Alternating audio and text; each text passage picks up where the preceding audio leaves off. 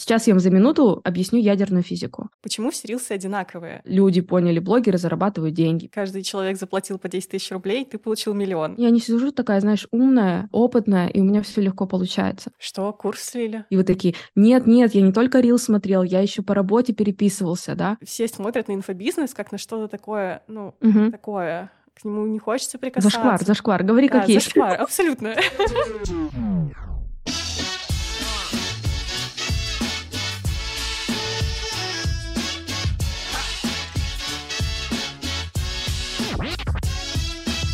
Всем привет! Это новый выпуск подкаста «Пути в профессию. Кем я стал, когда вырос». Меня зовут Инна, я ведущая этого подкаста, а вместе со мной люди разных специальностей простыми словами рассказывают, кем они работают, что делают на работе и как они туда попали. В этом сезоне мы поговорим о профессиях, которых не существовало еще 20 лет назад, когда многих из нас спрашивали, а кем ты станешь, когда вырастешь? Если вы тоже не могли ответить на этот вопрос, ставьте сердечки в Яндекс Музыке и звездочки в Apple подкастах. Я считаю, что этот выпуск их точно заслуживает, как минимум, потому что записывался в 6.30 утра в понедельник. Ребята, пожалуйста, очень жду ваших лайков, здесь они точно должны быть. А теперь погнали разбираться с современными профессиями. Наверняка сегодня вы уже хотя бы раз заходили в раздел с короткими видео хотя бы в одной социальной сети. Сейчас поделюсь кошмарным секретом, но я это делала вместо того, чтобы писать вот этот текст, например. Хотя будем считать это подготовкой к выпуску, а не прокрастинацией. Но почему вообще короткие видео так цепляют и что сделало их чуть ли не основным инструментом продвижения сегодня? Об этом мы как раз и поговорим в выпуске, тем более, что со мной на связи человек, который знает о коротких видео буквально все. Машу ручкой далекому Сиднею, сегодня в гостях Малика Николаева. Малика, привет! Привет, спасибо, что позвала. Очень рада, что ты пришла. Расскажи, пожалуйста, кем ты стала, когда выросла? Я стала предпринимателем с удаленной работой, с удаленной командой. Но в целом, если бы мне было там 5 лет, я бы себе объясняла, кто, я бы сказала, что я стала цифровым предпринимателем. Предприниматель в интернете. А цифровой предприниматель — это именно то, что ты работаешь не с какими-то физическими объектами, а именно в интернете. Ну да, в том плане, что продукт цифровой. Это же тот же самый бизнес, но ко мне в магазин нельзя прийти. Я живу в Австралии, в Сиднее последние два года. До этого мы с мужем жили в России, учились в Хабаровске, построили семью в Краснодаре и из Краснодара уже переехали сюда. Вообще, в принципе, мне кажется, с тобой можно говорить много о чем, и о переезде в Австралию, и про твоего замечательного лабрадора. Но помимо всего прочего, ты еще долгое время учишь людей делать рилс. И сначала я бы все-таки хотела немного поговорить о них. Я в Инстаграме сейчас скорее зритель, чем создатель контента, поэтому вижу все со стороны именно зрителя. И кажется, что происходит вот что. Люди делают рилсы, чтобы продавать свои услуги, чтобы собирать комьюнити, чтобы сохранить просто воспоминания и поделиться ими. Это короткие видео, это длинные видео, это какие-то кринжовые видео, трогательные. Есть даже целые фильмы, которые в этом формате сняты. В общем, уже почти никто не спорит, что рилс — это очень важный инструмент продвижения, если не самый важный. И все стараются это как-то использовать. Можешь, пожалуйста, поделиться, как и, главное, зачем сейчас вообще нужно работать с Reels? Я бы, знаешь, сделала сразу топик чуть шире и говорила бы не просто про Reels, а короткий формат роликов, потому что таким образом мы говорим про TikTok, кто по факту у нас, да, монстры, и они задали этот тренд YouTube Shorts и Instagram Reels. Что происходит, по моему мнению, это новая эра контента, я так называю. То есть мы когда-то читали на ЖЖ длинные тексты, мы смотрели картинки в Инстаграме. Короткий ролик до минуты позволяет очень быстро попасть в контекст, получить вот этот дофамин, эмоциональную какую-то зарядку, которую мы хотим. Ну и это дикая, конечно, прокрастинация. Но самое главное, я бы это объяснила с точки зрения нашего мозга. Это очень жесткий фастфуд емкая информация за очень короткий промежуток времени. И поэтому люди так туда попали. Если мы говорим про Instagram Reels, то ну, 100% они скопировали TikTok, так же, как и они скопировали Snapchat, когда сделали stories, которые исчезают за 24 часа. И скопировали достаточно успешно, потому что я недавно ходила здесь на конференцию, выступали Мета и говорили, что у них показатели по Reels продолжают увеличиваться. Для Мета это продолжает быть основной трафик, вовлечение пользователей внутри платформы. Очень интересно это все смотреть разными глазами. Мы смотрим ну, на короткие ролики глазами пользователя. Для пользователя за короткий промежуток времени очень емкая, классная информация. И самое классное, человек посмотрел ролик, и ему кажется, что он все узнал. Да. Сейчас я вам за минуту объясню ядерную физику. Одна из самых необычных границ в мире находится прямо посреди Европы. Очень коротко про интервалы. Прима. Секунда.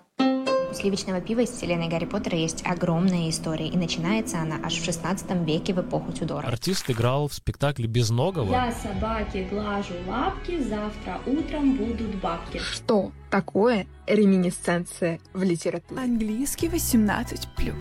Taxes. Налоги. Позиция разработчиков, мы удерживаем время пользования приложением как можно больше. Потому что по факту, скорее всего, что увидела Мета, что в ТикТоке люди залипают именно по времени нахождения больше, чем они находятся в Инстаграм. И понимая, да, к чему это приводит, они этот формат забирают себе, чтобы мы чаще открывали приложение. Чтобы когда вы смотрели настройки своего айфона, там было показано, что вы в Инстаграме за день просидели два с половиной часа. И вы такие, нет, нет, я не только рил смотрел, я еще по работе переписывался, да. Я еще про ядерную физику узнал. Да, да, да. И вообще я английский так учу, и это все очень полезно. Но по факту, ну, именно с точки зрения разработчиков, они смотрят, что мы чаще открывали приложение и дольше в нем находились. И я бы сказала, что сейчас именно у Инстаграма, что я вижу, две стратегии. Первая — это Reels, да, основное, как мы потребляем контент. Получается, теперь в минуту любой прокрастинации мы можем открыть Инстаграм. У нас 15 минут свободного времени, мы 15 минут просидим. 30 минут, 30, да, полтора часа, полтора. А, а второе, что они делают, и по последним обновлениям я это очень сильно вижу, они увеличивают личностное общение внутри приложения. Чтобы это была не коммуникация подписчик и блогер, а продолжалось общение с друзьями. О чем я? Когда я подписана в ТикТоке на людей, я их не знаю. Я потребляю просто контент и креатив, который они делают. Когда я открываю YouTube, я никого не знаю. Я потребляю просто этот контент. Даже если мы не хотим прокрастинировать, мы все равно заходим в Инстаграм. Почему? Потому что там наши друзья. Хотим написать другу, мы смотрим контент от друзей, от родственников, от родителей, от коллег. И это главное существенное преимущество меты, которого нет у ТикТок и у YouTube. С другой стороны, ТикТок, конечно, вообще монстры. Я смотрела отчеты, где говорили, что через два года они могут обогнать Инстаграм по объемам, по пользователям, по времени нахождения там. То есть именно скорость, с которой они движутся, она все еще огромная. В общем, это просто явление, новое явление потребления контента. Почему оно так стало интересно людям? Почему это скорее, да, такое популярное средство для продвижения именно с точки зрения автора? Мгм. То есть, ну, все бренды делают рилсы. Мгм. Зачем? Почему это считается какой-то очень хорошей точкой касания? Да, во-первых, это битва за внимание, потому что мы ушли из телевизора, да, нас сложно словить. В Netflix рекламы нет, да. А, это битва за внимание, с одной стороны, с другой стороны, вау, как круто для маркетологов и предпринимателей. Если контент хороший, то это же бесплатное продвижение. И мы знаем, что это не сказка, что можно вообще условно не вкладываться в маркетинговый бюджет, именно в рекламу. Ну, то есть специалисты это будут, да, и органически расти. А это не сказки, ну, то есть это реально Да, возможная да. история. В том-то и дело, понимаешь, что здесь у нас у всех есть примеры, и это работает. И сейчас это из блажи, из каких-то бонусов это стало необходимостью. Мы просто признали социальные сети как площадку для продаж, для, для маркетинга. На любом уровне, на уровне Баленсиаги и на уровне кофейни, которая находится у вас сосед- на соседней улице. То есть, ну, для предпринимателей. Для людей можно отдельно поговорить, как это развивается в России, этот, как инфобизнес, да. Все смотрят на инфобизнес как на что-то такое, ну, Мгм. такое. К нему не Зашквар, хочется зашквар, говори как Да, есть. Зашквар, абсолютно. все-таки культурно в русскоязычном рынке это, ну, по мне, да, это другой опыт, чем в мире. Там тоже есть курсы по Инстаграму, да, но как-то вот культурно немножко другой посыл, более какой-то добрее, да, этический, что-то такое. Вот. Но то, что вот ты видела, и он все еще продолжается, с Reels, это люди поняли, блогеры зарабатывают деньги, предприниматели поняли, это бесплатная реклама. И все как могут пытаются найти свой формат, чтобы получить этот трафик, получить это внимание людей. Будет внимание людей, будут продажи. Или будет внимание людей, ты там потешишь свое эго. И причем эго же не только с плохой стороны. Ну вот опять же, как мы перед записью говорили про миссию. То есть и некоторые вещи ты делаешь из большого внутреннего желания, да, из огонька. И социальные сети тебе помогают. И это на самом деле довольно круто, потому что помимо всего прочего, да, если опять же отбросить э, вот эту маркетинговую большую, Мгм. огромную Мгм. составляющую, все равно это какое-то пространство для творчества для многих. Да, да, сто процентов. А еще мне кажется, что стало более честно, потому что теперь мы соревнуемся не в том, кто как картинку сфотографировал красиво в зеркало, а через видео очень хорошо видно человека язык тела, голос, мимика, да. То есть ты смотришь, и ты быстрее можешь его просканировать и понять, вообще твой, не твой человек. То есть сложнее притворяться, то есть это все сразу видят. И получается, что поменялся вообще немножко рынок креаторов, создателей контента, потому что если раньше, да, основная лошадка это была реклама, кто больше вложился в бюджет в рекламу, у того и больше подписчиков, то сейчас видно, сколько звездочек появляются от органического контента, потому что мир узнал, что они существуют благодаря коротким роликам. Uh.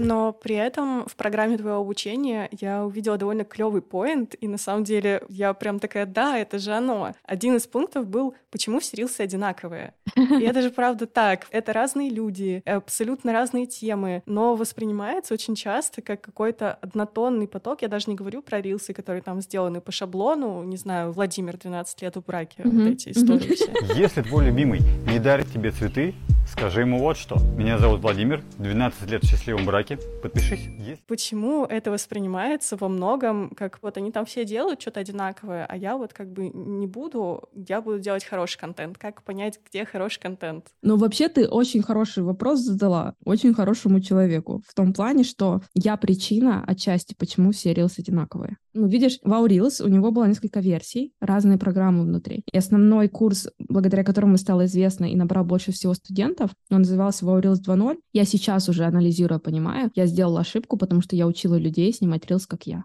Проблема была в том, что я объясняла инструменты и фишки. Там улыбнись, там подвинь камеру, здесь накрасься, здесь добавь какой-нибудь заголовок, да. И на выходе люди, я помню, как говорили, что видно, ну, кто-то говорил с хорошей стороны, да, но и говорили и со стороны критики, и они правы, что виден почерк, что все одинаковые вот в каких-то инструментах. И это классно, это обалденный челлендж был сделать по-другому. Это как минимум надо признать, да. Я это признала, и у меня был, когда 3.0 делала, у меня был вопрос, как не научить делать рилс, как я, как научить людей найти себя. И, наверное, самый большой отклик у меня аудитория получила, ну, студенты, вот в такой коннотации, да, помочь больше найти себя. Как бы я сказала, какой сейчас почерк у выпускников последних был. Они очень комфортны в своем состоянии, в своей жизни. То есть мы технически снимаем по-разному, говорим по-разному, да, но они комфортны в той теме, которую они выбрали, более-менее, да, то есть какая-то вот уверенность появилась, потому что это очень важно, это тоже считывается. И в свободе, я бы сказала, что сейчас у меня выпускники стали похожи именно в свободе.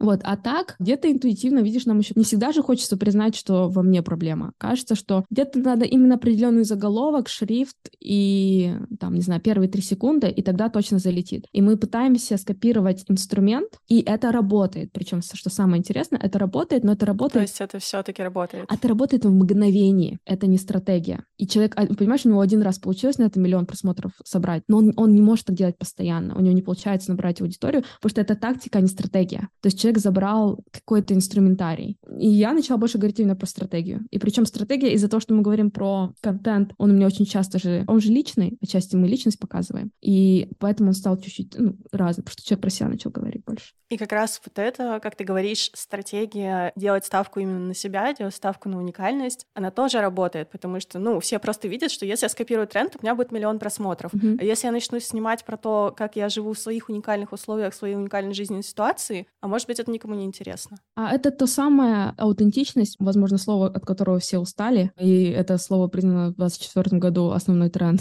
социальных сетей, да, как и то же самое, я говорю, это верну себя к себе, и у тебя появляется смелость делать по-другому. А моя проблема была в том, что я рассказывала очень много про инструменты от Инстаграма и технические подробности, которые другие мои коллеги, даже не зная и не следя за источниками, они почему-то все равно получали результат. И я согласна и знаю почему, потому что алгоритмы и технические части — это 20%, психология людей и пользователей — это 80%. И достаточно психологии пользователей и вообще ничего не понимать в коротких роликах. Поэтому вот эти все провокации, понимаешь, это же не инструмент uh, Reels или SMM. Это даже не маркетинг, это просто провокация, да, это просто психология. Все эти провокации поэтому работают. И получается, что важен не столько инструментарий, сколько креатив и как ты умеешь общаться с аудиторией, коммуницировать. И это происходит естественно, да, отчасти, когда мы очень хорошо чувствуем себя и кто мы. Из этой позиции получается другой креатив. Ты можешь отличаться, у тебя есть смелость делать по-другому. И ты выделяешься на фоне 50 одинаковых роликов. По некоторым прям видно, они, знаете, как городские сумасшедшие. Они другие, и они такие классные, кайфовые, да, и мы на них подписываемся, потому что мы их называем свежий воздух. У них есть эта свобода креатива, да, и это ключевое. Но на словах все легко, но так сложно это найти. Это такое копирование себя в цифровой мир отчасти, и это такой, я называю, экзистенциальный вопрос кто я, о чем я, какая-то смелость говорить некомфортные вещи, да, смелость показывать креатив, который никто не поймет, или говорить хорошие вещи, но там мало охватов, потому что ты поднял очень узкую тему. Не всем она интересна, тоже нормально.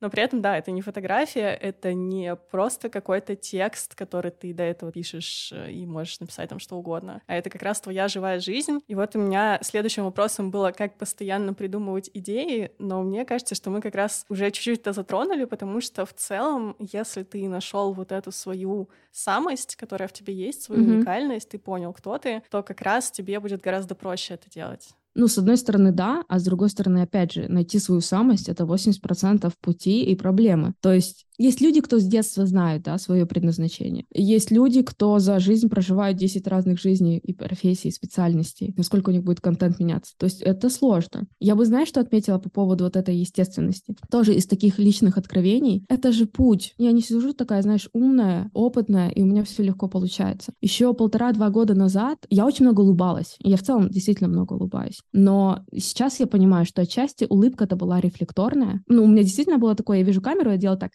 и все еще бывает, да. И мне люди иногда говорили, типа, ну, там, кого-то бесит, что улыбаешься, да, слишком позитивно, а кому-то мимика не нравится. Самое сложное — это в себе заметить и отследить. И я поняла, что действительно я на камере другая, чем я в жизни. И заметить самое главное, потом отпустить и стать естественнее. То есть мы сейчас разговариваем, я не улыбаюсь, да, а это тоже большая часть меня. А стать такой на камере — это важно. Хотя я очень комфортно себя перед камерой чувствую, да, я не идеальна. То есть для меня вот эта история с улыбкой — это очень большой шаг изменения, который которое произошло. Но если тебе комфортно столько улыбаться на камеру, да, это не потому, что камеру перед тобой поставили, это не потому, что у тебя эта улыбка происходит из какого-то внутреннего стеснения или желания показаться лучше, там, открытия позитивнее, а просто это ты, ну, так случилось. И при этом тебе люди пишут, слушай, ты бесишь, как ты много улыбаешься, с этим же тоже нужно как-то что-то делать. Или не нужно? Да, я знаешь, о чем думаю про это состояние? Мы комфортно себя ощущаем и показываем такие, какие мы есть, в близком окружении. И вполне естественно, что у нас перед камерой и перед посторонними людьми есть маска. И эта маска, она где-то в нашей природе. По поводу того, что люди говорят, у нас такой философский разговор, когда все правы и все неправы. С одной стороны, люди говорят правду. Не всегда, да, но мы, мы так, нам так больно слышать эту критику, и мне в том числе. Но если убрать эго, если посмотреть спустя время, свежим взглядом, из позиции, что человек сейчас не пытается меня унизить, а хочет подсветить, да, точку роста, если этим взглядом посмотреть, иногда люди бывают правы. И какое большое спасибо, что вы мне это подсветили. Да, опять же, как с улыбкой. Это же не я сама додумалась. Люди говорили, говорили, я в какой-то момент начала думать об этом и признала, признала, что в этом что-то есть. Но с другой стороны, если слишком много рефлексировать, ты можешь просто закрыться. Закопаться и ничего не сделать. Да, да, да, и это тоже плохо. И, возможно, иногда, знаешь, надо перегнуть палку, да, иногда закрыться, вообще никого не слушать и вот просто делать контент. Я обычно это называю «окно открылось». Вот я открываю окно и говорю, я сейчас готова к критике. Дайте, пожалуйста, критику. Я не готова слушать критику 24 на 7 но раз в полгода, раз в год, да, и это будет ваша критика, тогда будет как подарок. Когда вы даете критику вне окна, вы меня раните. Я это принимать не готов.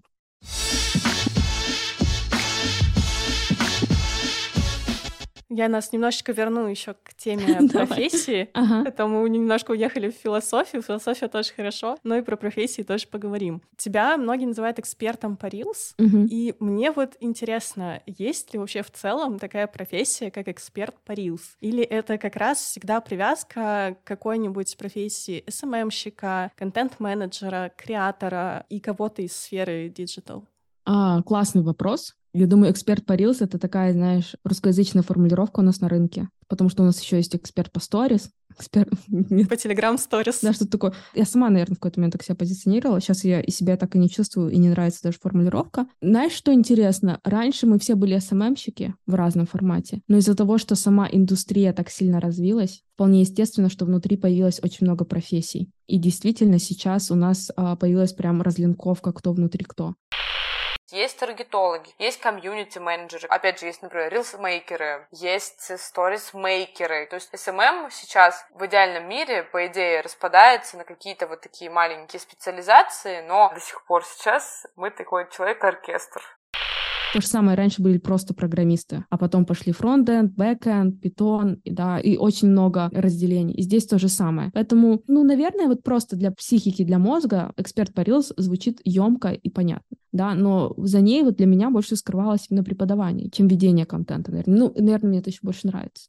А ты, получается, не очень много создавала контента своего. Ты просто так постоянно пытаешься как будто от этого отойти. Я не так много создавала, или я больше преподаю, чем именно создаю. Но при этом у тебя реально огромное, очень успешное обучение. То есть, чтобы преподавать, как у меня есть такое ощущение внутреннее, чтобы преподавать, нужно быть супер уверенным в знаниях, а ты супер уверен в знаниях, когда ты их проверил, и, скорее всего, проверил на себе. Угу, угу. Да, давайте расскажу чуть-чуть историю, потому что если ты на меня недавно подписалась, ты просто не видела, да, что было. А, нет, я уверена в контенте, я его очень много снимаю, делаю. Это именно что мне больше нравится, да. Вот если мы говорим про Reels, то мне вот эта история, что получилось донести маркетинг именно более глубинно объяснить, да, людям, и причем такими простыми словами, что они поняли и начали делать, ну, это, это вау. Вот именно что мне это нравится вот по отдаче, что получилось больше, чем что мои ролики набрали там 5 миллионов просмотров.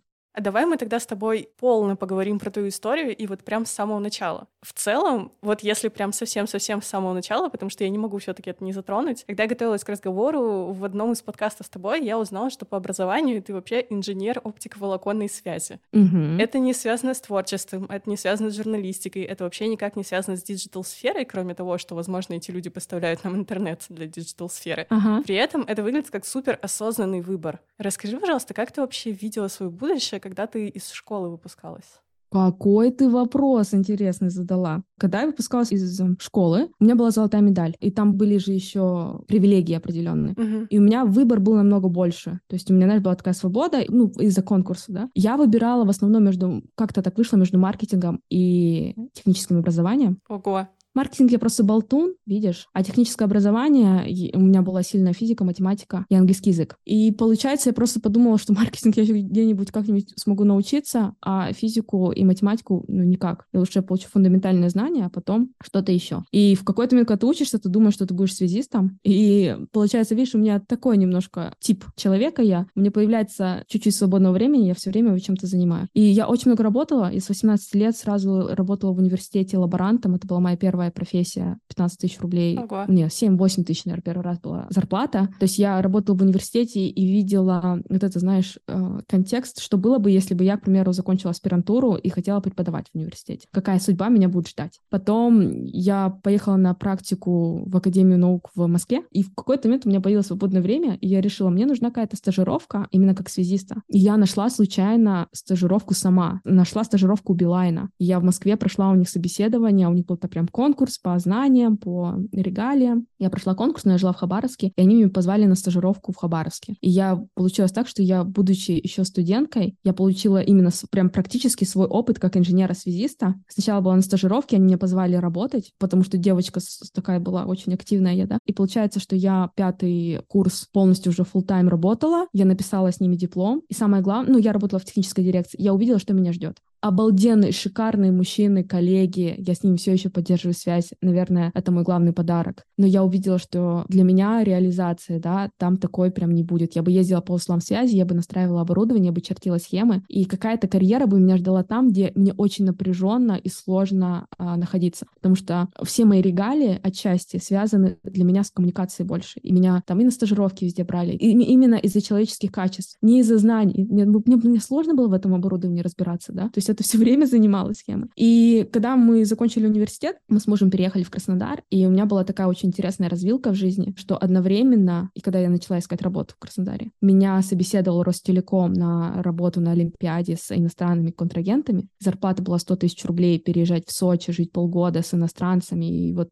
э, и мечта, или digital-агентство в Краснодаре, 15 тысяч рублей, аккаунт-менеджер, делать рекламу. У меня вообще нет никакого опыта, но муж у меня программист, мы слушаем бурнатологию, я так косвенно знаю, какие бывают проекты, продукты. Или вот 15 тысяч рублей, PlayStation и красивый стильный офис. Я выбрала... Барабанная дробь. Я пошла в digital-агентство. Я через 2-3 месяца поняла, что это не мое. Попыталась вернуться в Ростелеком. Они меня очень согласовывали э, долго, потому что я была для них молодая. У меня было очень много компетенций, и они меня, пока они так долго меня выбирали, и вот я ушла. вот спустя 2 месяца, 3 месяца я говорю, ребят, все-таки давайте я пойду к вам в Ростелеком, а они уже говорят, все, нет. И у меня было такой, знаешь, прям большой, долгий кризис разочарования. И одна из немногих вещей, о которых я жалею в жизни, а как мы знаем, лучше ни о чем не жалеть в жизни, это что я тогда не пошла в Ростелеком. Но сейчас, спустя время, когда прошло столько лет, говорят же, что все к лучшему. Но я понимаю, что это была бы просто другая карьера и была бы другая судьба. Ну, я бы, я бы осталась тогда технарем, я бы была дальше инженером. А так случайно вот эта история, это такой стал чуть-чуть маркетинг, что я стала говорить, я инженер-связист по образованию, и поэтому я объединяю людей. Я увидела в этом какую-то логику. Это очень классно. Да, и она действительно оказалась, что есть. И более того, я помню в университете, когда я думала, что в жизни дальше делать. Я думаю, хочу профессию, а, хочу людей просто знакомить и за это деньги получать. Жаль, такой профессии не существует. И ты ее придумала. Да, как-то время, время дошло, общество дошло. Это вообще проблема коммуникации, мне кажется, сейчас острее звучит, чем раньше. И то я ее не придумала, по моим ощущениям, все еще в пути. То есть то, что мы сделали с Reels, это только показало, что действительно в этом есть суперсила, и это можно дальше копать. Но как-то я еще не удовлетворена из внутреннего, да, к чему это приведет, с одной стороны. С другой стороны, я думаю, да господи, будет мне 80 лет, я разберусь. То есть нельзя это, знаешь, такие рамки делать за 2-3 года. То есть ну, вот то, что мы обсуждали как миссия, это же может вообще всю жизнь идти, и может дальше профессии быть разные, но будет какая-то красная нить, которая объединяет, и потом мы поймем для чего, как это было с digital-агентством. Так, вот. Про digital-агентство, да, отлично, что мы вернулись. Получается, твое взаимодействие с контентом впервые началось там, и как раз там ты, видимо, начала работать с SMM, с Reels. Да, там не, не, Reels-то появились два года назад. Два года назад уже кажется, что целую вечность. Да.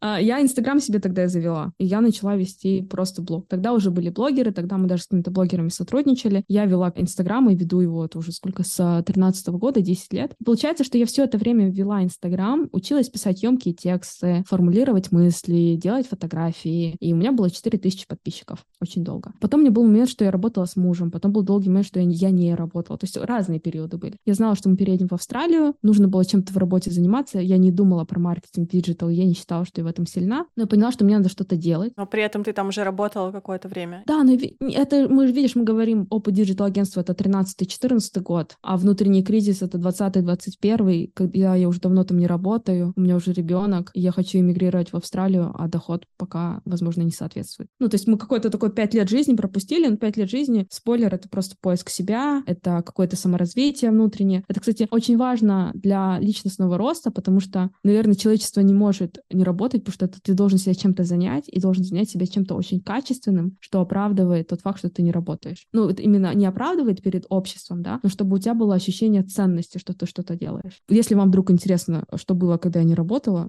муж работал и нас содержал, как э, в классической истории, да. Ну, в плане магии, за моими словами, никакой нет, там обыкновенная жизнь. И тоже в тот момент я не понимала, но я тогда очень как личность изменилась. Вот то, что я рассказываю, что я читала очень много книг, там разбиралась с какими-то своими тоже комплексами, проблемами. Оказывается, сейчас для людей это очень актуально, а я это прожила и проработала тогда. И сейчас я понимаю, что то время, да, было в этом плане очень полезно. И когда вот у меня случился кризис, когда ты внутренне, у каждого, каждый падает на дно, в чем заключался кризис, я призналась себе, что я профокапила. Я не работаю, у меня нет компетенции, у меня нет опыта работы, я потерялась, я не знаю, что мне делать, я не хочу идти на работу, лишь бы идти на работу, я достойна чего-то большего, не знаю чего, а с другой стороны, достойна чего? Ага, ты ничего не делаешь, вот ты и сидишь на дне. И вот это признание что я здесь нахожусь из-за себя же самой, да, но это была такая точка роста, знаешь, так как прыщ, когда вскрыли, это очень больно, это неприятно, но вот наконец-то оно как-то там заживает, да. И тогда я подумала, я не знаю, чем мне заниматься, поэтому я начну развивать Инстаграм как блогер, а потом у меня появится какой-нибудь бизнес, когда придумаю, я начну его продвигать через свой Инстаграм, потому что тогда уже было понятно, что да, что это один из механизмов. И когда я это внутренне признала, приняла и выбрала себе стратегию, через месяц появились Reels, и я их начала снимать, и я начала расти, и параллельно с этим я начинала делать все подряд, я просто все пробовала. Именно с точки зрения личностного роста, да. Я пошла на женский круг, я пошла на танцы сексуальные, интенсив, я пошла учиться краситься, я пошла на курсы ораторского. То есть я вот прям делала все подряд. Это, знаешь, немножко как сотрясать небо, чтобы тебя заметили, чтобы когда ты на острове сидишь и ждешь, чтобы тебя кто-то спас, тебе надо бегать, собирать дровишки и... Ты делаешь вообще все, что угодно, даже если это кажется бесполезным. Ты, ты сос, да. Понимаешь, надо сос вот этот сделать, надо воздух сотрясти. Я сотрясала, сотрясала, ну и вот сотрясла очень хорошо. Так вот, я там к себе вопросы задавала, что, может, есть какие-то вещи, которые мне надо попробовать, а я считаю их зашкварными. И вот я видела инфобизнес и думала, дичь, отвратительно, ужасно. Я никогда ну, может, мне то, ну, типа, может, это нормально. То есть вот а, очень много таких вот вещей происходило. И получается, что я начала расти на Reels, у меня появились результаты. А как ты как раз тогда начала расти? Ты делала это все как-то интуитивно, или Да, у тебя да, уже я- тогда было понимание? Не, я делала это интуитивно, я подумала, а, какая у меня есть тема, которая интересна другим людям. Я поняла, что почему-то люди меня любят за тему личной границы. И я начала рассказывать про личные границы. Я увидела, окей, это какая-то хайповая тема, я в ней разбираюсь. Я, знаешь, я не такой адепт, кто будет сейчас рассказывать, как друг другу надо защищать эти личные границы, какие-то механики. Для меня это просто часть моей природы. Оказалось, какие-то формулировки или фразы люди считают личными границами. И я начала про это рассказывать, и я выросла с 4 тысяч до 7. И, понимаешь, это был такой момент, опять же, я продолжала сотрясать воздух и пробовать все подряд. Меня позвали на бартер, и я впервые согласилась, потому что раньше я была выше того, чтобы делать бартер. А тут я думаю, здесь может быть новый опыт. И я пошла на бартер, косметологическая клиника. И когда я пошла на курс микротоков, и мы разговаривали с а, косметологом, в какой-то момент в один из сеансов она говорит, мы тоже хотим снимать рилс, но боимся. И у меня, я помню, я сижу на приеме косметолога, и до меня доходит, что кто-то будет обучать рилс. Почему бы это сделала тогда не я? Я пришла к мужу и говорю, слушай, сделай мне, пожалуйста, сайт. Я расскажу, как я выросла до 7 тысяч подписчиков. 3 тысячи подписчиков тогда уже было вау, понимаешь? И Я сделала первый Вау Reels, причем я его сразу назвала, кажется, Вау Reels, потому что я Вау Маляка. Я сделала первый Вау Reels только по своему опыту, а потом происходит вторая вещь, которую все умные люди говорят, она действительно работает. Хочешь чему-то научиться, обучай других. Когда я начала обучать Reels, я начала очень много читать. Я начала смотреть первоисточники, я начала смотреть других блогеров, я даже покупала какие-то курсы, которые они делали. Но самое главное, вот так просто ресерчем ночью в 3 часа ночи я обнаружила та-та-та-та-там blog.instagram.com, где, оказывается, два месяца до этого Инстаграм впервые начали рассказывать, как работают алгоритмы, как работают хэштеги, давать свои рекомендации по Reels. И вот этот момент, то, что ты спрашивала про уверенность, он мне дал огромную уверенность в себе. Потому что теперь я была не диванный эксперт, кто говорит только про свой опыт, там очень много разных факторов, а я знаю, что за мной говорит мета. И это очень классно сработало. Я очень боялась, что все инстаграм-эксперты начнут про это говорить. Оказалось, что никто не читает на английском, никто не смотрит первоисточники. И мы очень долго держались и говорили только мы про это, пока курс не слили. Что, курс слили? Ну, типа, они, знаешь, их скачивают, потом продают за 500 рублей. Но это была вторая версия, то есть там очень много было в этом опыта. Это вообще впервые в жизни я курсы делала. То есть я там тоже очень много чему училась. И это давало большую уверенность. А потом, получается, ну, ты протестировал, ты посмотрел, 5000 человек через тебя прошли, ты смотришь отзывы, плать, ну, как бы очень много классных отзывов. Ну, все, равно у Reels очень чуть-чуть хорошая репутация. У нас результаты, там, 80 миллионов просмотров на Reels самый большой, и плюс 100 тысяч подписчиков за время обучения. То есть это шикарный результат. Но с другой стороны, я понимаю, что не у всех сработало, не все подходило. А не только была же цель заработать, была же еще и проблему решить. И ты копаешься в отзывах. И я тогда увидела, что многие говорили, да, конечно, понятно, как работать с Reels, но я не знаю, о чем снимать. И вот это о чем снимать, это самое сложное. О чем я буду делать подкаст, о чем я буду делать YouTube, да, о чем будет Инстаграм, даже с предпринимателями. Я знаю все по навыкам предпринимательства. Но какой у меня будет бизнес? Это будет кофейня, это будет ресторан, это будет магазин, да? Такая самая простая идея, она самая сложная. Потом понять свою аудиторию, очень сложная идея, проблему найти. То есть на словах все звучит очень легко. Снимайте контент, решая проблему вашей аудитории. Снимайте контент, зная, кто ваша аудитория. Понять, кто твоя аудитория, это самая большая проблема. Вот, в общем, история вот такая длинная, long, long story short, да.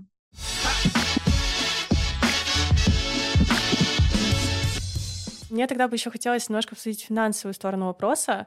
Я вижу, что и многие твои ученики, и в целом многие люди сейчас, кто делает рид, залетают на довольно большую аудиторию. Мгм. Это миллионы просмотров, это тысячи подписчиков. И, если честно, любопытно, насколько это конвертируется в деньги. Сколько может зарабатывать специалист, который умеет делать хорошие рилсы? Видишь, такой чуть-чуть абстрактный вопрос, потому что специалист, который хорошо делает рилсы, он, например, блогер. И он продает рекламу. Ну, то есть он получает органический трафик, он продает рекламу. Наверное, я бы сказала, там, где-то, условно, вот блогер набрал 100 тысяч подписчиков, охват сторис у него 20 тысяч просмотров, он минимум за рекламу будет брать 20 тысяч рублей. А в русскоязычном рынке, если еще зависит от специфики, от темы, они будут брать и 100 тысяч, и 200 тысяч. У меня был опыт, что я продала рекламу у себя в сторис за 400 тысяч рублей, и мы на благотворительность собрали деньги девочки. То есть, как бы, видишь, у меня вот, у меня личный опыт, что я рекламу продавала за 400 тысяч максимум специалист по Reels снимает кому-то Reels. Если он как фрилансер, то, наверное, цена будет начинаться от сейчас, да, от 2000 рублей за ролик. Если ты делаешь хороший ролик, да, ты можешь, например, вот так вот YouTube вытащить у человека там его ролик на 40 минут, и ты сможешь из них делать хорошие, качественные, вовлекающие 6 роликов. То есть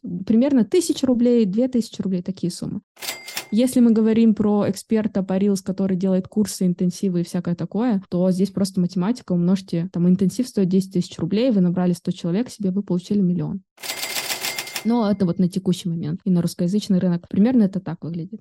Звучит как будто очень просто. Да. Каждый человек заплатил по 10 тысяч рублей, ты получил миллион. Но это же никогда не бывает так. Сто процентов, а еще, видишь, это очень неустойчивый рынок. Мы говорим про то, как это происходит в моменте. Это не та профессия, которая будет существовать через 5-10 лет. То есть, с одной стороны, это большие деньги, с другой стороны, все люди знают, что этого не будет через 5-10 лет. Поэтому в моменте не всегда надо деньгами, да, только одними смотреть. Надо, чтобы стратегия была. Я бы, знаешь, какую тему обсудила на этом фоне, на моем опыте? Не так интересно то, что я, возможно, делаю Reels и курс по Reels, как само явление тренда есть более устойчивые профессии, вот именно для людей, кто ищет чем заниматься в жизни. Есть устойчивые, понятные профессии, как программисты, врачи, ну вот классические, традиционные. Есть в бизнесе особенно волны определенных трендов, когда тебе не надо получать образование 5 лет, ты получил какой-то навык и знания за 6-9 месяцев, ты заработал за следующие 3 года себе деньги на всю жизнь, а через 5 лет то, чем ты занимался, становится неактуальным. Мы сюда к таким трендам относим. Социальные сети, Reels в каком-то плане, инфобизнес в каком-то плане. Это, знаешь, вот такие тренды. Wildberries, если мы про Россию говорим, да. То есть в какой-то момент я тоже, знаешь, с одной стороны мы ищем что-то такое фундаментальное и сложное, с другой стороны мир быстро меняется, и через 2, 3, 5 лет постоянно будет появляться какая-то такая волна. И, возможно, для человека, который себя ищет, а, я бы предложила еще посмотреть вот на такую волну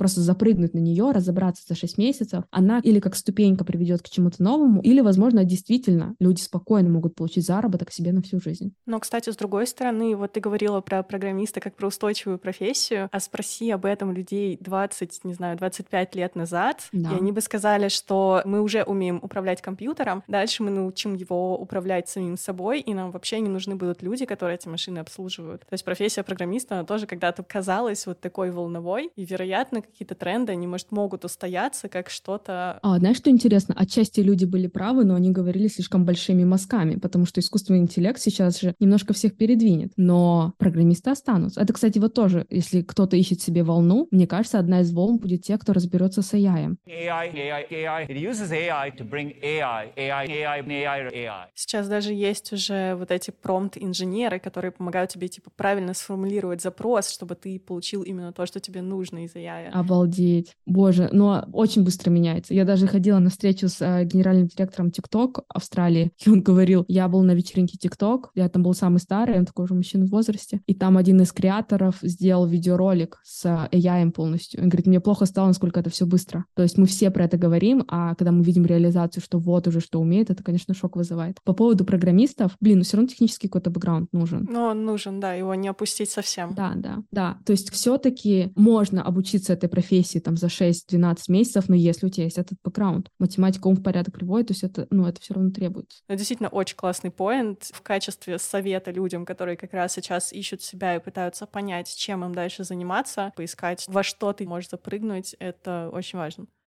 Yes, you, you. One, two, three.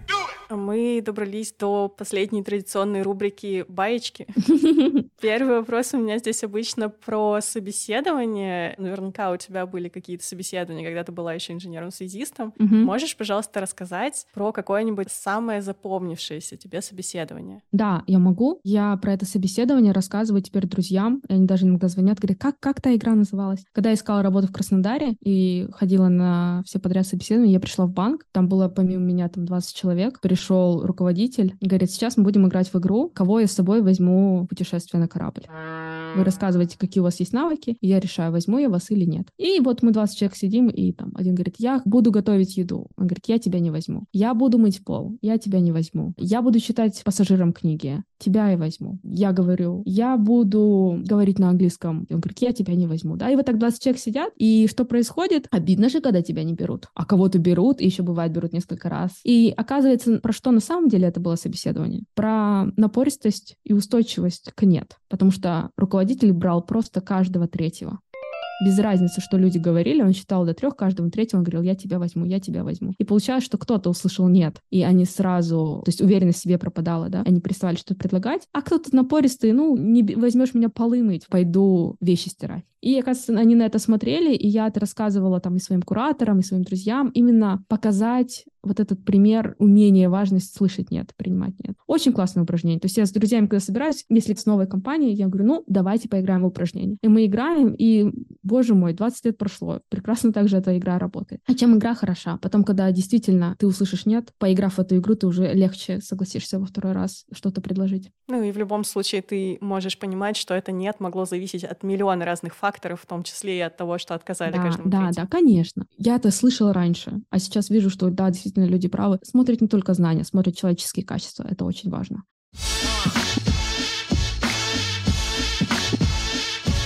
И как раз про человеческие качества. Следующий вопрос я обожаю задавать, потому что искренне считаю, что ошибаться — это нормально, и Мгм. все это делают. Мгм. Поделись, пожалуйста, своим самым жестким провалом, за который тебя не уволили, или за который ты сама себя не уволила, хотя хотелось. Слушай, ну у меня с, с хорошим концом... Да, в том-то и дело, что с хорошим концом нет, я к этому. А, ну, из таких вот именно там, условно, где я потеряла деньги. Опять же, в маркетинге я неправильно назвала продукты. Это настолько просто, и я это пропустила. Я назвала курсы в Reels 1.0, 2.0 и 3.0. Люди думали, что это просто обновленная версия, как в iOS, знаешь. Итерации просто одного и того Да, же. да, да. Это были разные продукты. От этого было сложнее продавать. Когда я это уже поняла, уже нельзя было переименовывать. То есть нейминг важен. Я сейчас намного больше внимания, уди- ну, думаю, даже по другим бизнесам вижу. Нейминг очень важен. Даже как называется подкаст важно. Какие-то конфликты со студентами могут происходить. Я помню, у меня был такой классный пример, я не могу рассказать, кто и что, да, но сама история была, что неоправданно на нас наехали наши студенты, наш чат. И я читаю, и, ну, во-первых, обидно вот просто по-человечески. Во-вторых, а, я вижу, что они неправы. Но я не хочу ругаться со своими студентами. Это же тоже важно. Вот я тогда два часа, во-первых, конечно, настроение капец испортилось весь день вообще. Но два часа сидела и думала о том, как решить эту проблему без конфликта. И я ее решила. И вот это было очень классно, это было прям... Тогда я почувствовала, вау, я выросла. Там была маляка до и маляка после, после этого. Да, вообще еще, знаешь, э, я уже после этого там по-другому на предпринимателей, на руководителей смотрю. Это просто обязательный навык. И вот сейчас понимаю, это прям нужный навык. Вот я его наработала. Живем дальше.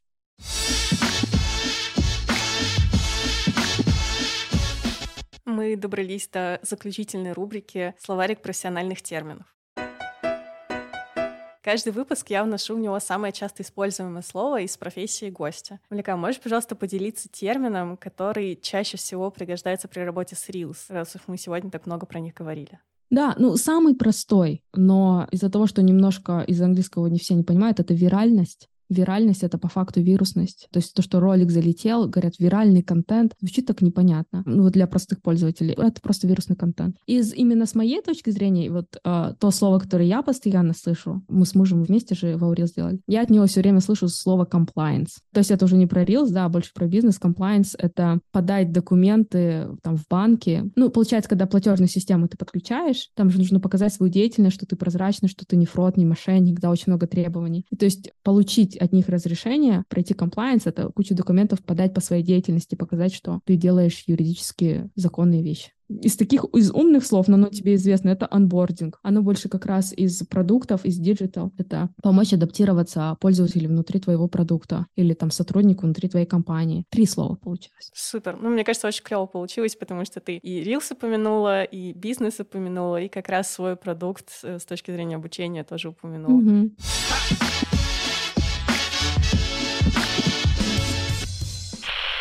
Ну, знаешь, я, наверное, такой просто месседж оставлю людям, кто не знает, что им дальше в жизни делать. Я просто отметила, что не, не забудьте, что мы теперь живем дольше. И поэтому нормально, когда мы меняем несколько профессий внутри одной жизни. То есть нам больше не нужна профессия на всю жизнь. Да, я допускаю, что у нас есть миссия, да, и желание какое-то на всю жизнь. Но профессии и реализации могут быть разные. И вот это, если убрать это напряжение от себя, то легче решиться на короткое обучение, да, на попробовать маленький бизнес. На сотрясание неба. Да, да, да. Если вы слушаете и вы еще школьник, то моя бы рекомендация была получать фундаментальное образование техническое по возможности, потому что математика, наука приведет ум в порядок, и с тем, как меняется дальше мир, вы с большей уверенностью сможете адаптироваться, ну, разбираться в технологиях, потому что я не знаю, что будет через 20 лет. Все говорят, что будут профессии, которых мы не знаем, и они не существуют, но свой мозг в порядок привести, это помогает математика, да. Мне кажется, у нас у всех проблема еще, что мы стали от себя очень много хотеть. Требовать даже не хотеть. Терпение Самое главное — это терпение. Это так долго занимает времени. Мы результат хотим через два месяца. Терпение, где-то, знаете, такое, я это называю easy-peasy. Что-то появилось, быстренько за залечу и сделаю. Чтобы вы понимали, как я делала Reels. Я пришла мужу, сказала, сделай мне, пожалуйста, сайт, я тут быстренько курс делаю, чисто протестировать и попробовать. А друзьям сказала, сейчас, ребят, я быстро запущусь, и два месяца мы снова начнем общаться. Через два года я такая, где я, что я, ребята, все, я закончила, я тут. Вот это удивительно, да, но это клубок, который распускается одно за другое. Главное — сотрясать воздух. Вот кто бы, что бы вы ни делали, сотрясайте воздух. Люди должны знать о том, что вы существуете, но это вы должны для этого действия сделать. Я сотрясаю воздух для того, чтобы меня из точки А, Б, С, Д, Е, да, привело к чему-то, что мне дальше хочется.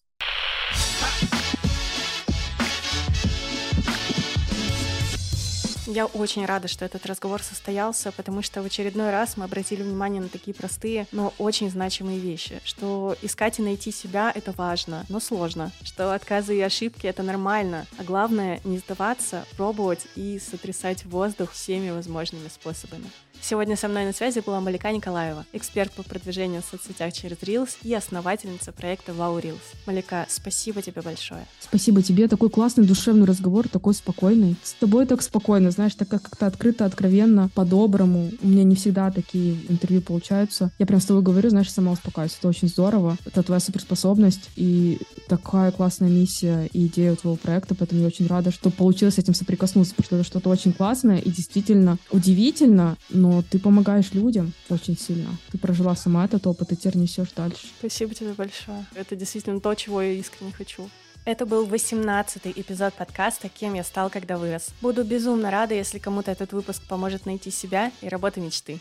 Спасибо, что провели это время с нами. Подписывайтесь на подкаст «Кем я стал, когда вырос» везде, где можно слушать подкасты, чтобы все вдохновляющие истории до вас долетали. Задать вопрос, предложить гости или поделиться впечатлениями можно в отзывах. Пишите отзывы, пожалуйста. А если хотите, чтобы я прыгала до потолка от радости, то ставьте лайки подкасту и подписывайтесь на телеграм-канал. Это клевый способ оставаться на связи между выпусками и подсматривать за тем, что в выпуске не попадает. Все ссылки есть в описании. На этом все и ура!